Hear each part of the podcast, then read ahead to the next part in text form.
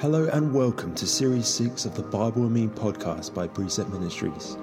We hope this podcast can bless you in your day to day life as you listen to a range of testimonies about God's faithfulness within the lives of so many. The views expressed in this podcast don't necessarily reflect that of Precept Ministries UK. But without further ado, here's the podcast. Well, I'm excited to be welcoming the Reverend Michael Healy to the uh, Bible and Me podcast today. Michael was born and grew up in Southern Ireland. He is the youngest of five children. He has a twin brother who's older by 20 minutes. And I know that one of the things that he and his twin brother love to do is to watch Ireland beat England at rugby. Uh, Michael's married to Anne, with whom he has been in Christian ministry for many, many years. Uh, they met at Belfast Bible College and have pastored churches in Suffolk and also in Scotland.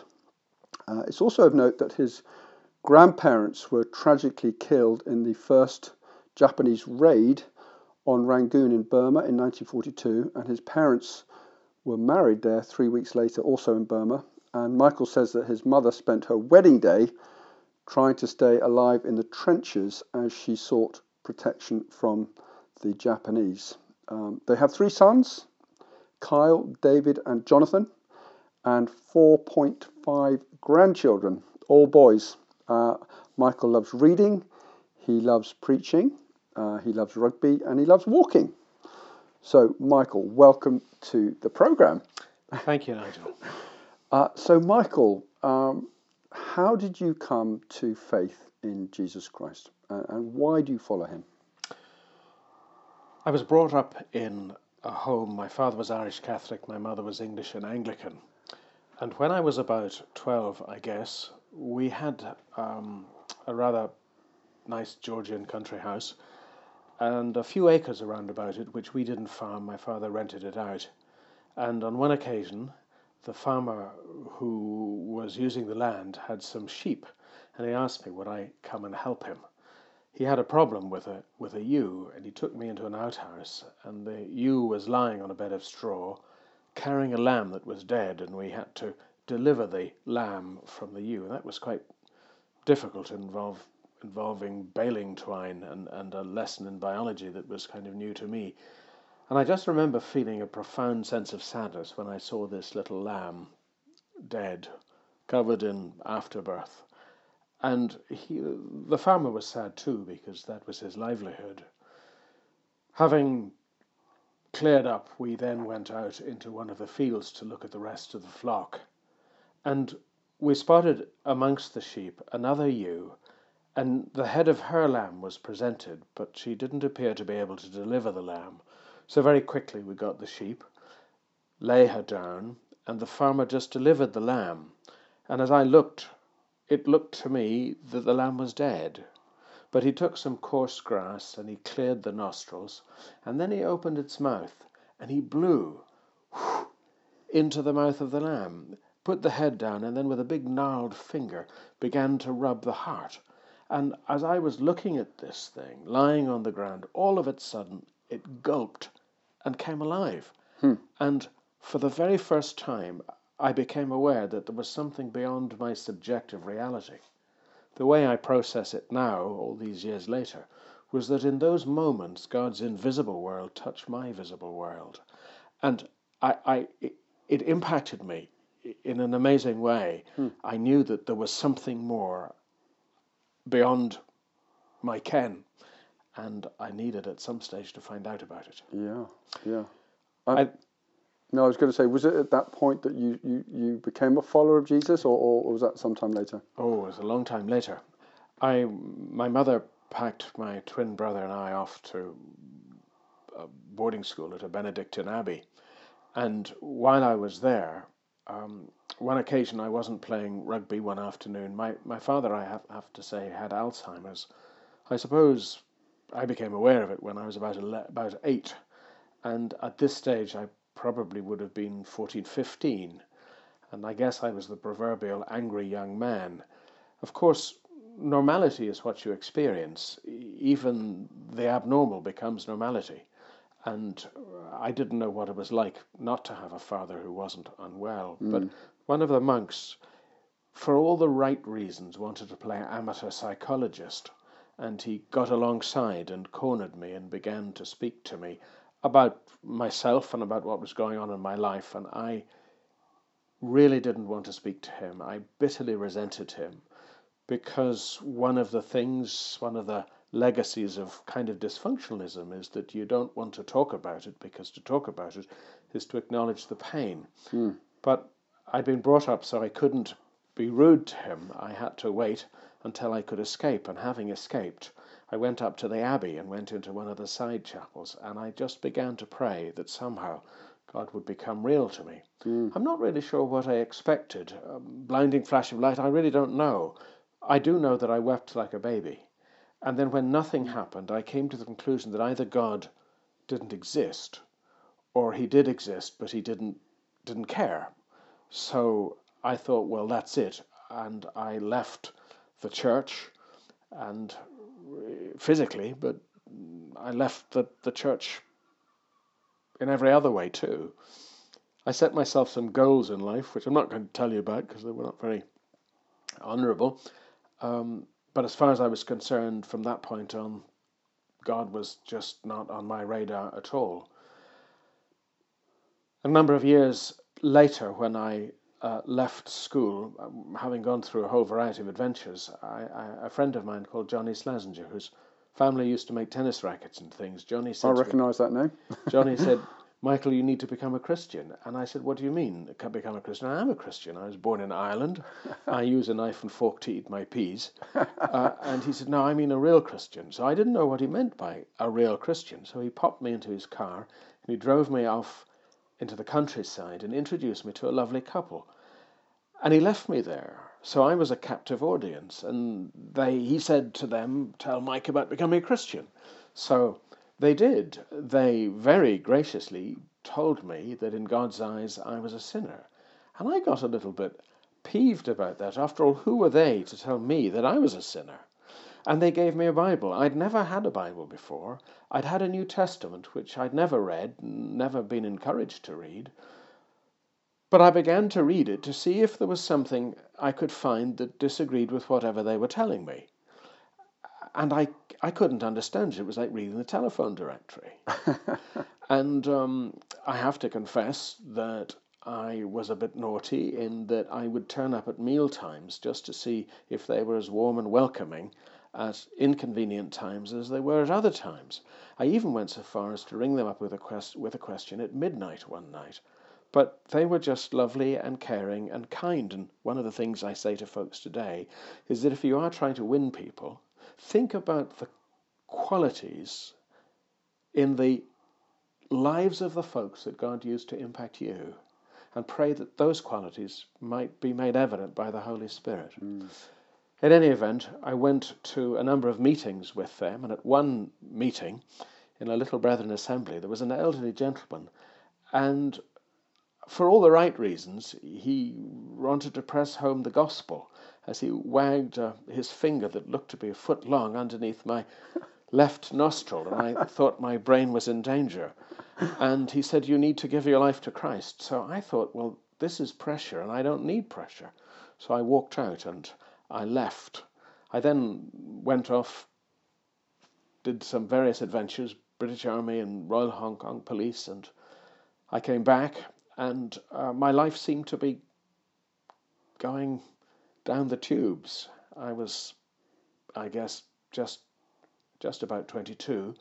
Some of my friends were graduating from university, some were getting married, some were buying property, and I was working in this warehouse for a minuscule amount of money, and life was awful. I was jumping into the jungle on a Monday morning, going round as though I was on a carousel, and getting off on Friday just exactly the same spot as I got on. Mm. Lot of movement, but no progress, and I clutched my eight pounds, which was my salary or wage, and went home via the public house and drank the lot. I was living at home, so my mother, uh, very concerned as she was, looked after me. Mm.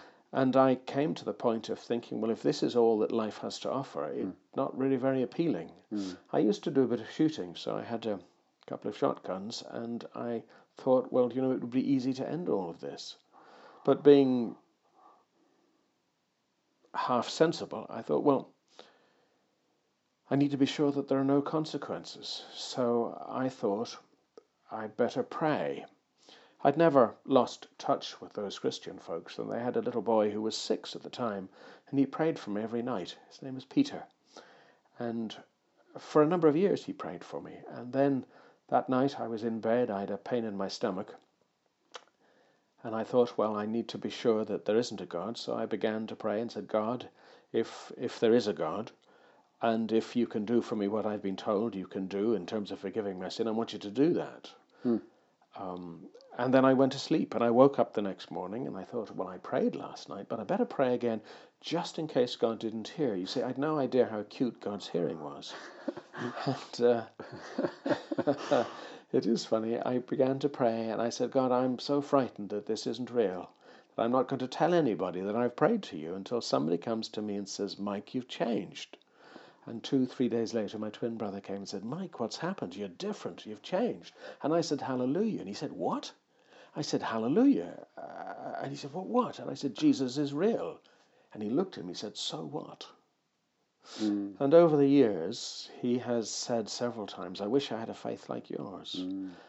And my default response has been to say, God is very generous. Why don't you ask him for faith? Because mm. he'll give you faith. And that was 44, I guess, years ago. Yeah. That's how I came to faith. Well, well, well, amazing. Now, in um, in 1980, so so um, so you left school in, in 1969, and then over a period of 10 years, you, you, were involved in a number of things, some of which you've just mentioned. Um, but in 1980, you went to Belfast Bible College. How on earth did that come about? Well, that's interesting too. As a young Christian, I I used to go to the morning service in the church, and I would park my MGB outside. Actually, it was an MGB GT. Just the GT is important, and uh, I had a gun in the car and a dog in the car, and then I would after the service I'd go off shooting for the day. But then very quickly the Lord gave me a nudge and said, you know, I actually want more of you. So I began to go to the evening service, and then I got involved in teaching Sunday school, and then I got involved in an after church youth fellowship. So Sunday became a very busy day.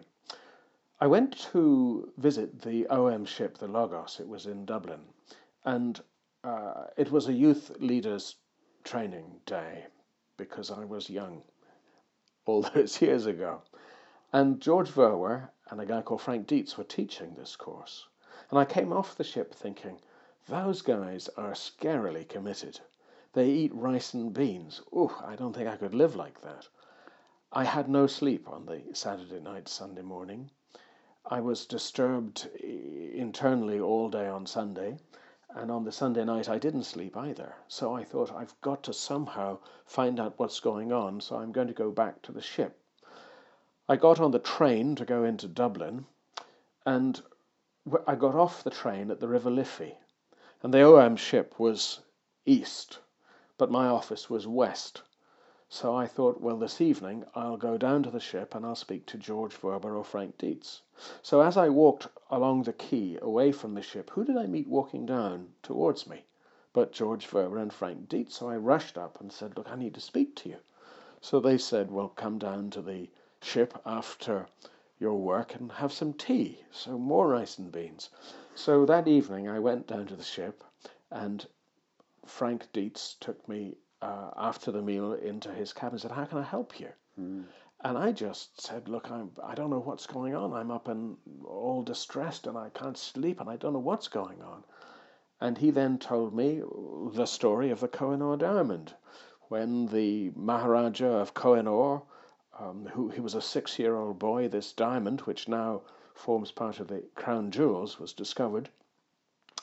The, the regent, uh, the Maharaja's uncle, uh, who ruled in his place, decided that it would be appropriate to give this to Queen Victoria because she was the Empress of India. And it was gifted and brought into the crown jewels. Well, when that little boy grew up to become a man and a Maharaja in his own right, he went to London and apparently called to see Queen Victoria, and she offered him uh, hospitality and said, Is there anything I can do for you? And I was told that uh, he said, I'd love to see the Kohinoor diamond. So some little fellow tootled off to the tower and brought the Kohinoor diamond back, and it was handed to this man, and he said, When I was a child, I gave you this. I had no understanding of its immense value, its extraordinary beauty, and its rarity, but with a fuller understanding of its value, its exquisite beauty, and its extraordinary rarity, I want to give it to you again. And he said, Mike, maybe the Lord is saying to you, You've given your life to me, but do you really mean that? Are you really prepared? So I burst into tears. And I'm not only given to tears, but in spiritual moments I did, and I dropped to my knees and I said, Lord, mm. you helping me, I'll do whatever, mm. whenever, and wherever. And at that time, I believed that God was calling me to go to Bible college. I don't know how I knew that, but that's what I felt. I um, applied to go to a mission called L'Eau Vive, um, Water of Life in France, with a man called Brian Tatford, and they came back to me and said no. My spiritual father phoned me and said, um, I'm sorry that there isn't a vacancy for you in, in L'Eau Vive. And I don't know how long it took me to process it, whether it was a couple of seconds or half a second, but I began to think, well, Lord, I've said I'll do whatever, whenever, wherever.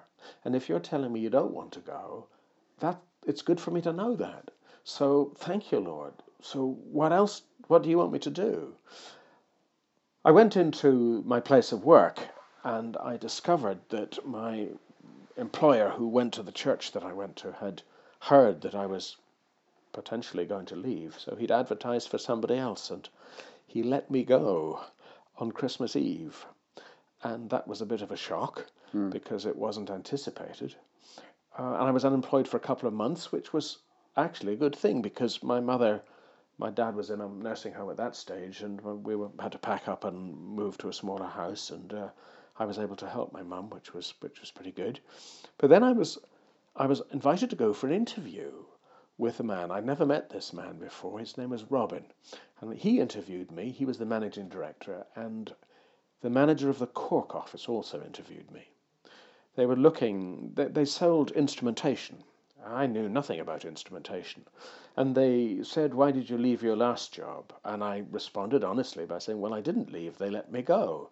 And they said, Well, okay, what are your plans for the future? And I said, Well, I believe God is calling me to go off to study theology at, at, at Bible college. And they looked at me and said, Well, it's not going, it's not doing you, you a lot of good. But I said, Well, I'm only being honest. So then they handed me a, a, a leaflet. And they said, This leaflet um, represents a portion of one of the ranges of pumps that we that we sell. Would you like to comment on it? So I knew nothing about pumps. I mean, I know what a pump is, but I didn't know what a pump looked like. But I said, as I looked at this leaflet, if this represents a portion of one of the ranges of pumps that you do, and there's 24 pumps in this portion of the range, it must be a fairly comprehensive range. Didn't know what else to say, but that was a question they'd asked all the candidates, and I was the only one who gave them that answer. It happened to be the answer that they were looking for. Well, they phoned me up a day or so later and said, Sorry, you didn't get the job advertised, but we've decided to make a job for you. So I went in on a Saturday morning to meet the managing director, and he talked about terms and conditions and what the job entailed. And he then said, Are you going to take the job? And I said, Well, I, I believe that God wants me to do that, but is it okay if we start it right? And he said, What do you mean? And I said, Well, can we pray together? And uh, he was a little taken aback, but said, Okay. So I then prayed, just, Lord, help me to do this job in a way that will be honoring to you. And at the end of it, he said to me, Well, I don't want you to be doing this all the time. But interestingly enough, we ended up by praying about the bad debts together. And uh, I, I was going to evening classes in the London Bible College. They had a branch in Dublin, and he ended up going doing some study there as well. Mm. So that was great. Mm. So you met Anne at uh, Belfast Bible College, oh, didn't you? So, I'm sorry. Yeah, yeah. I was wi- I worked with him for four years. Okay. Yeah. Uh, sorry, I'm going off track here, aren't I? I, I worked for him for four years, mm. and just towards the end of the four years, I was asked to preach in a church in a place called Greystones, and I went along and I preached on the Sunday morning, and there was a conference, a Bible convention, starting that evening, mm-hmm. and one of the fellows who'd been in the church that morning came to me and said, "Mike, I don't mean to be unkind, but I think you'd really benefit from some Bible college training." So I sat in the convention that evening, and I think there was a guy called David James Morse preaching. And all I could hear was thump, thump, Bible college, thump, thump, Bible college. Though I don't believe he mentioned Bible college at all, but this was going on inside of me.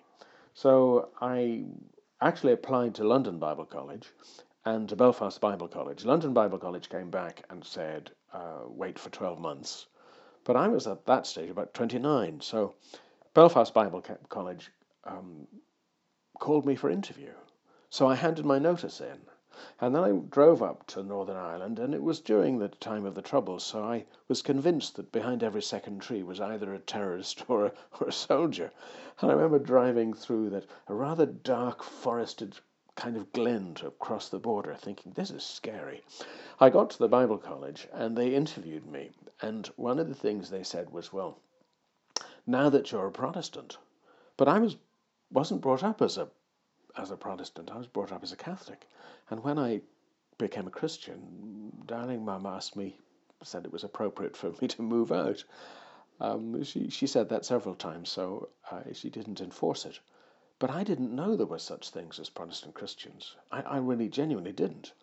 So I, when they said this to me, I responded by saying, I'm not a Protestant, thanks very much. I am in the Old English sense of the word, in that I protest Christ strongly.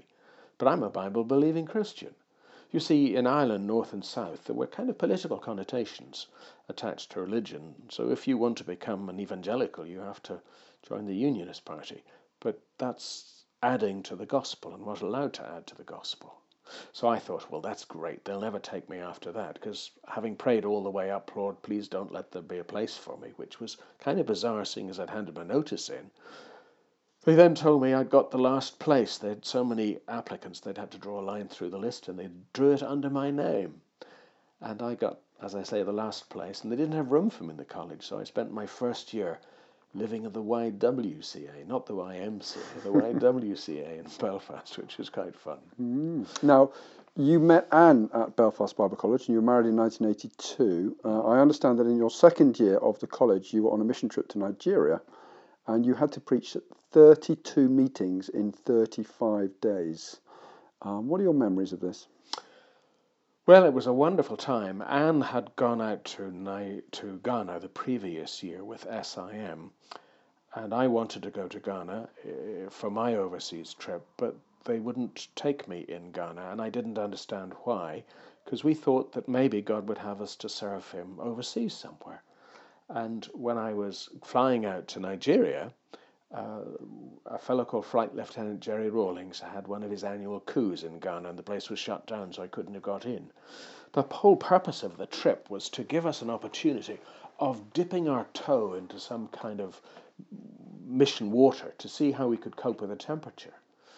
The idea wasn't that you did a lot of work, but that you got alongside somebody who was working so that you could observe and learn. But they didn't have a missionary for me to work alongside, so they just sent me to a place called Bauchi, which is about 80 miles east of Jos, and they said, Preach. So I had all these meetings, which was wonderful. Um, there were some just wonderful pe- people. The first Sunday morning I, I preached, they came to me after and said, Don't preach for half an hour, preach for an hour, which was kind of music uh, to these. But, but I, I had done a little bit of preaching, but I'd not done an awful lot of preaching. So I, I really had to, um, I really needed the Lord and was more aware of my need of Him than I perhaps was on other days. But it mm. was great. I met some beautiful people, mm. and it was a highlight of my life. And I had an invitation from the ECWA Church, the Evangelical Church of West Africa, to go back. Mm. So Anne and I thought, well, it mustn't be Ghana. Maybe the Lord wants us in Nigeria. And we got excited. Then we got married in order to have a year in our own culture before going. And we said to our wedding guests, please don't buy us anything that we can't take to the mission field with us. Goodness me. Now, you, uh, after leaving Bible College. Uh, later on, you became a pastor in Suffolk for eight years, and then you became a pastor at Findlay Memorial Church in Glasgow. Uh, looking back at your time at Findlay, how, how would you characterise your time there, and what and what God was doing, um, uh, how, how the Lord was blessing the church during your time there? Well, it was really interesting. Uh, we in Suffolk, we were in a beautiful location. the The chapel was down the bottom of a a lane that were lots of daffodils in the spring. It was a very pretty place. And while I was there, I had this invitation to come up to preach in this place in Glasgow.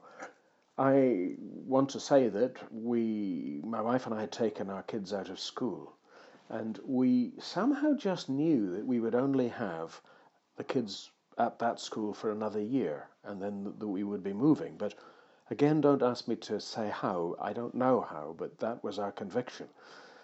We came back from our summer holidays, and in the space of four of three days, we had an approach from four different churches. So we felt that we needed to deal with them in the way in in the order that we received them. And the second of the churches was the church in Glasgow. So I flew up. Um, I went to the church, and it was a big old barn of a place um, really it seated eight or nine hundred and and I I preached it was interesting I didn't feel anything particular and I flew back down and I met Anne at a uh, the airport uh, and a pastor friend he and I were going straight off to a conference so uh, when we got to the conference um, somebody said oh I hear you've been preaching in mentioning the church and I said, Yes. And he looked down his ecclesiastical nose at me and said, That's just a big mission hall. I think he was being a little bit um, disparaging, but that resonated with me. And I thought, Lord, I want to be in a mission hall. I want to be in a place where I get to preach the gospel to people who don't know it. Because I, would love to see folks come to faith. It was a very settled congregation in Suffolk, we had mostly the same folks every Sunday. We didn't see very many folks come to faith. But when we got to Glasgow, it was, as I say, mainly older folks, and I think there was one other family in the church besides our own kids. And after our first summer holidays, we came back and we said, Lord, have you asked us, are you asking us to close the church? Because nothing will happen unless you do something. And I remember it was quite amusing on a Sunday morning. There was a first Sunday back, uh, one of the stewards came and said, Pastor, there's a lady to see you. So I went out, and I, this lady with three and a half children, and she was very thin. I didn't know, but she'd been thrown out of council housing for, for drug dealing. But she looked at me and she said, Is this the born again church? And I said, Well, yes, we, we are born again, and we try to teach the Bible. And she said, Well, me and my man want to be part of this born again uh, link with a born again church. So I went around to see them uh, uh, in the following few days, and uh, I was met by her husband, and he said, "Sit." So I sat on the sofa. Unknown, unknown to me, was that underneath the cushion there was nothing. So my bottom hit the floor, and my knees hit my chin, and I was in the jaws of this man eating sofa when this guy looked at me and he said, I've read the booklet that you gave my wife and I've prayed the prayer. What do I do now? And I, I she, his wife was in the kitchen. She was killing herself laughing.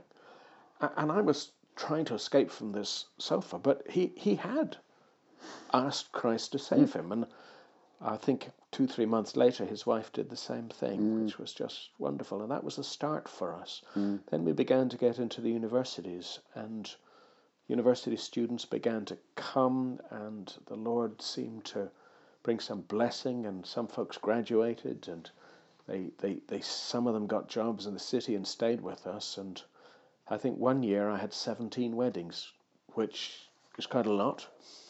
And about three, four years later, we had 27 babies in creche, I think. and um, the bulk of the membership of the church then was under 40. Gosh, and amazing. we we worked very hard at a number of things, at teaching that church is family, so we to care for each other journey together, and that we were to serve God, and that the consumer mentality didn't really have a place in church. So it wasn't appropriate to come, sip the sermon, and go home complaining that you didn't get a soft scented evangelic chocolate dropped in your mouth, um, but you were given something to chew. And so we had quite a number of ministries, and I think at one stage we had about a 67% involvement mm. of across the congregation in various ministries. Mm, amazing, absolutely amazing. Now, now we know, you know, we all go through challenges in life. Um, can you recall any any challenges, uh, uh and where where was where would you see God have been during those times, and what has He taught you through them? Yes, we have had challenges. Um, church is messy because it's got people. If it weren't for the people, it would be easy.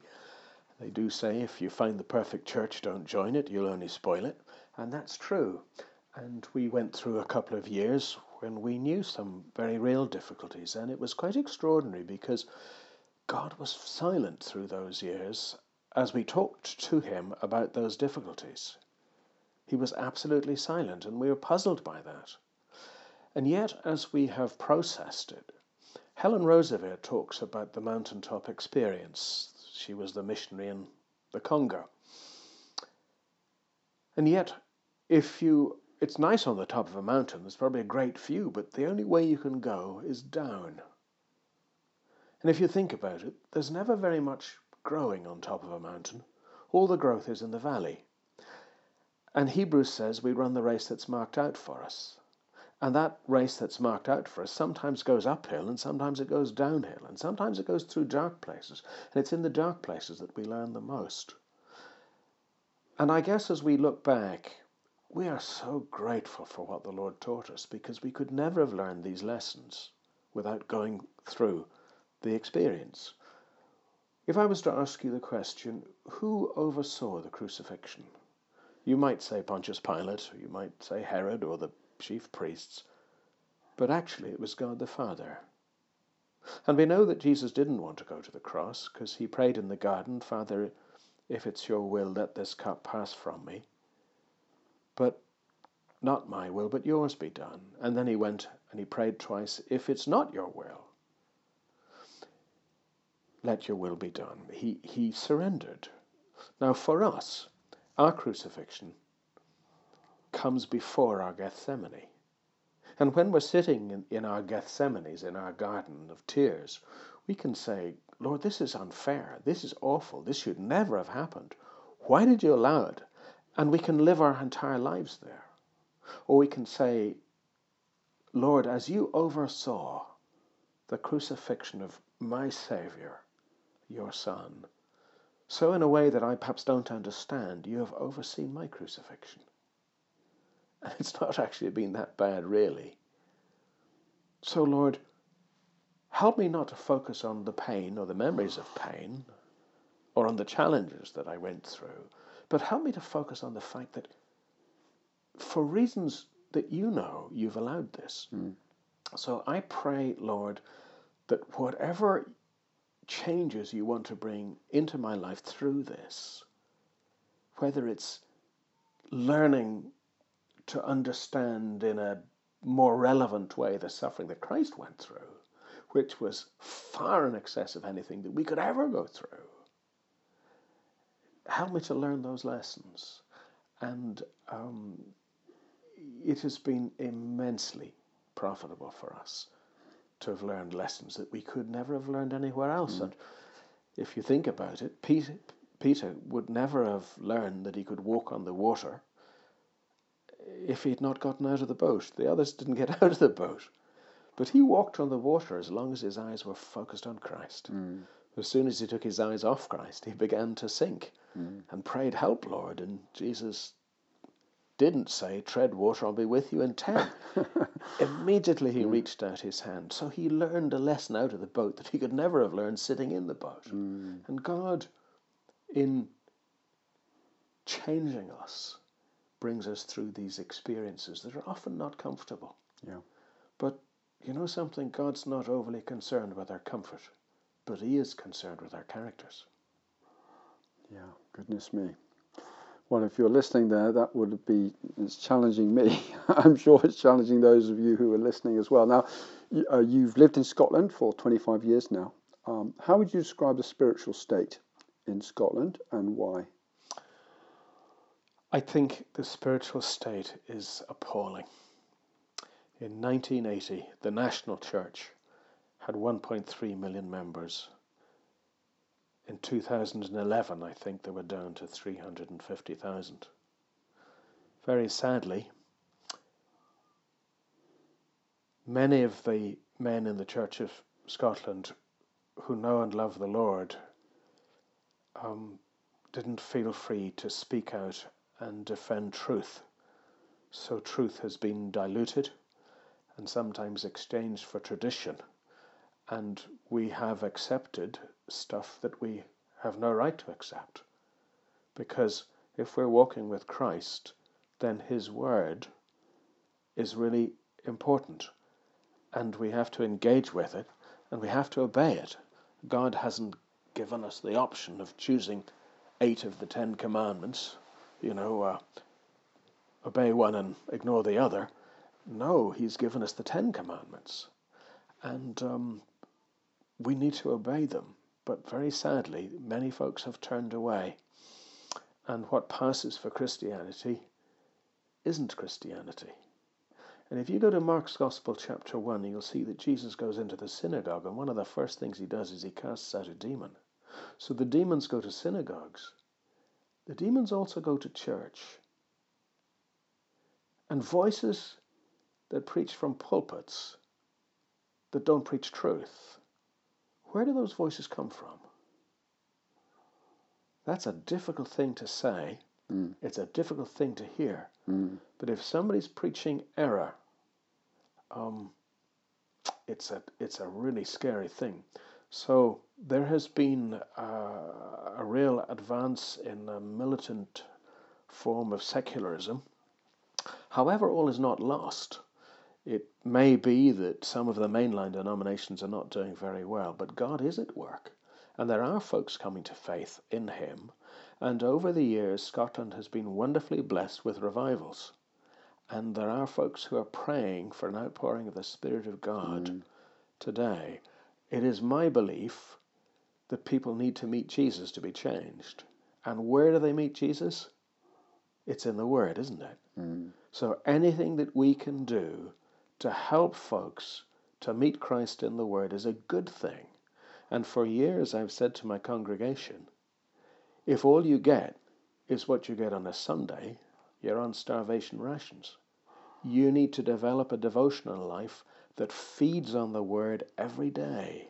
That's the only way you're going to get to know Christ, and it's the only way you're going to really grow. Mm. And the psalmist says, Taste and see that the Lord is good. And you know something? We'll never know how good unless we taste. But the wonderful thing is that the more we taste, the better we discover Him to be. Mm. And it becomes a virtuous circle. Mm. That is wonderful. Now, I know that uh, you love uh, teaching, you love teaching the Word, and I know that the Word is, is really important to you. Um, and clearly, uh, for Precept, helping people read, understand, and live out God's word is, is our passion too. Um, how did you first come across uh, the ministry of Precept, and what value do you think Precept has to offer to uh, the churches and the Christians in Scotland today? Well, they do say that behind every successful man there's a surprised mother in law. Um, that may be true, but behind every a good man, there's a better woman. And that's certainly true in my case. Anne was the one who came across precepts, went to a conference, met Kay Arthur, then went over to Belfast Bible College and had a light, a light bulb moment. They were doing a precept upon precept study on the life of Abraham. And as they were being led through, they came to the bit where it says, God said to Abraham, Leave your, your family and your home and go to the land that I will show you. So he set out with his nephew Lot and his father, and they wandered around for a number of years, and then his father died. And they wandered around for another few years, and then you'll remember that he and Lot separated because their flocks had grown so big that their shepherds were kind of having some argy bargy. So the question was asked so when did God show Abraham the land of promise? And Anne sat there thinking, well, when Lot had separated. And she said so. And then Bob Vereen was the trainer. He said, well, what's the significance of that? And Anne thought, well, what on earth is he talking about? and Bob, very helpfully and very wisely, said, go back, see what you've marked. So Anne went back. She was just one of a, quite a number of people at this training course. And then she, it, the, the, the light bulb flashed. And she said, well, God said, leave your family and your, your relatives, your relatives mm. and go. Mm. But he hadn't. He brought them with him. And it was only when he left his relatives mm. that God showed him the land. Mm. So the whole issue of partial obedience exploded at Anne's mind and uh, she was hooked from there on. I, um, one of the, the most treasured possessions she has is her precepts Bible that I bought her, mm. and uh, she showed it to Kay, mm. and Kay very kindly, Kay Arthur signed it for her. Did she? Yes, she did. Oh. Yeah. And and do you think so? What is it? Do you think about what precept offers is helpful to people that you've seen of precept and what precept was seeking to do? Well, one of the difficulties is that we live life at such a frenetic pace that um, we, we find it hard to slow down. Mm. I have a friend called Nigel who likes to drive quickly over sleeping policemen, and the car kind of takes off. Well, we read the Bible like that. We speed skate across the surface. Can't imagine which Nigel that would be. there you go. Anyway, um, it's really a useful thing to slow down. Mm. Oh, by the way, I've just got to interject for a second. Michael, Michael here talks about three sanctifications: the sanctification of the heart, the sanctification of the wallet, and the sanctification of the right pedal as you're driving. The right foot. the right foot. so, yes. And as the right foot of a of a man is the last part of him to be sanctified. That's, yeah, that's right. That's what is sometimes. Sorry, I interrupted you. Yes. Yeah. Uh, where were we? I'm now getting so old I forget. We, we live life at such a pace. We live life at such a pace. So, That's right. So the, the thing is that if you speed read the scriptures, you kind of miss the jewels that are wedged between the lines.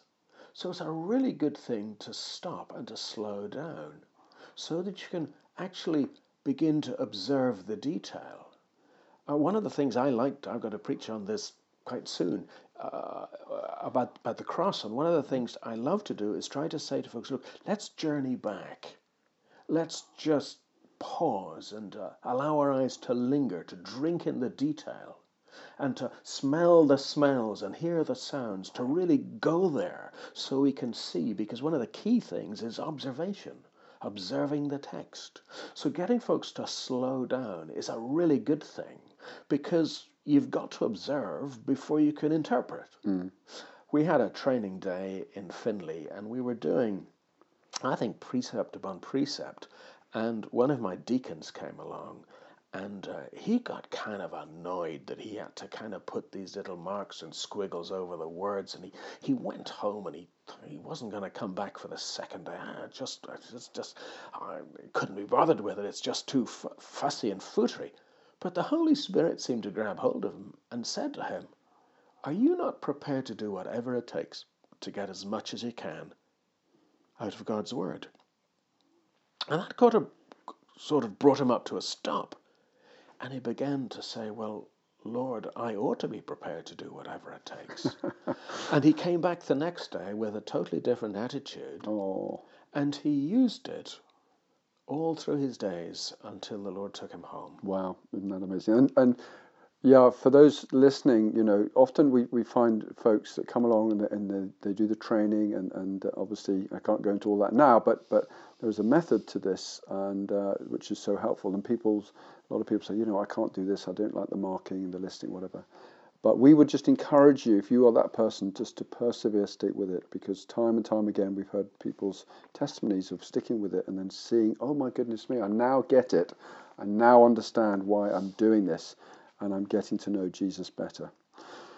So, Michael, um, coming into land in a, in a, in a little while, um, what is your favourite Bible book or character and favourite Bible verse? Now I know that's a tough question, being being a guy that's been preaching for years, but Well, would you have one? before I get to that, can I just simply say I was at Bible college 40 years ago or something.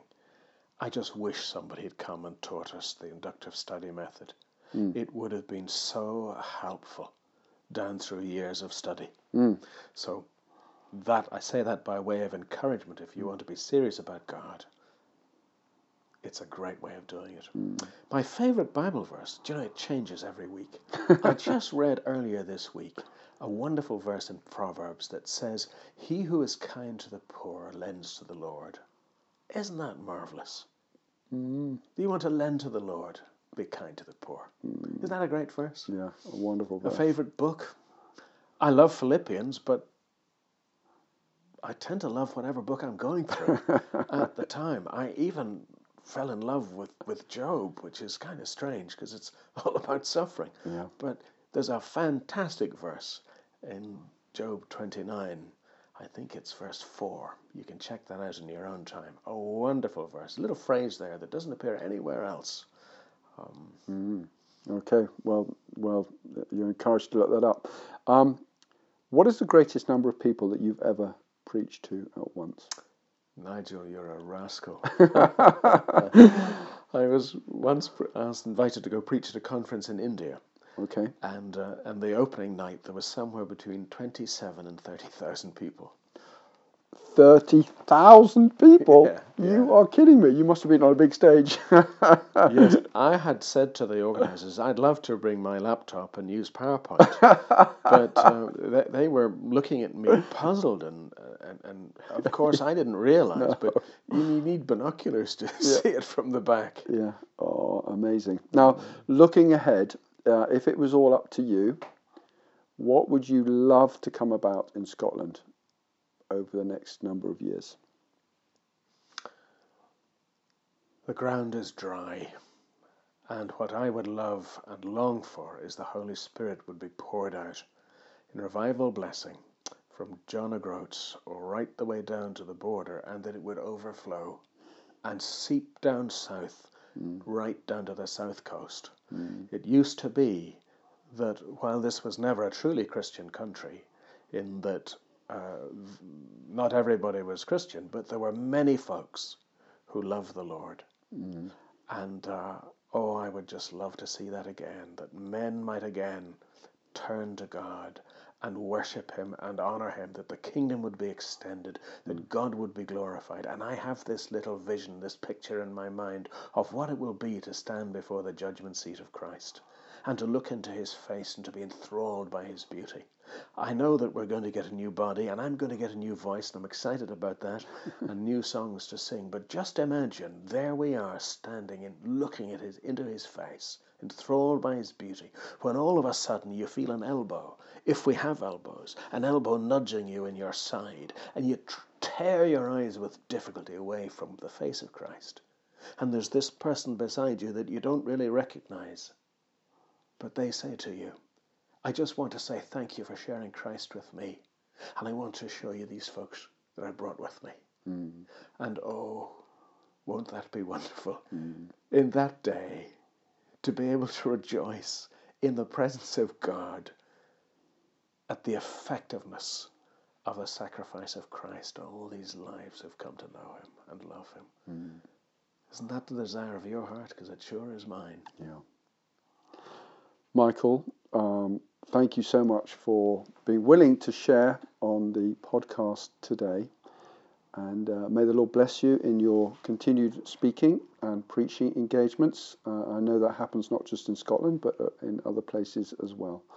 And may many be brought into the kingdom as a result of your continued ministry. So thank you so much. My pleasure.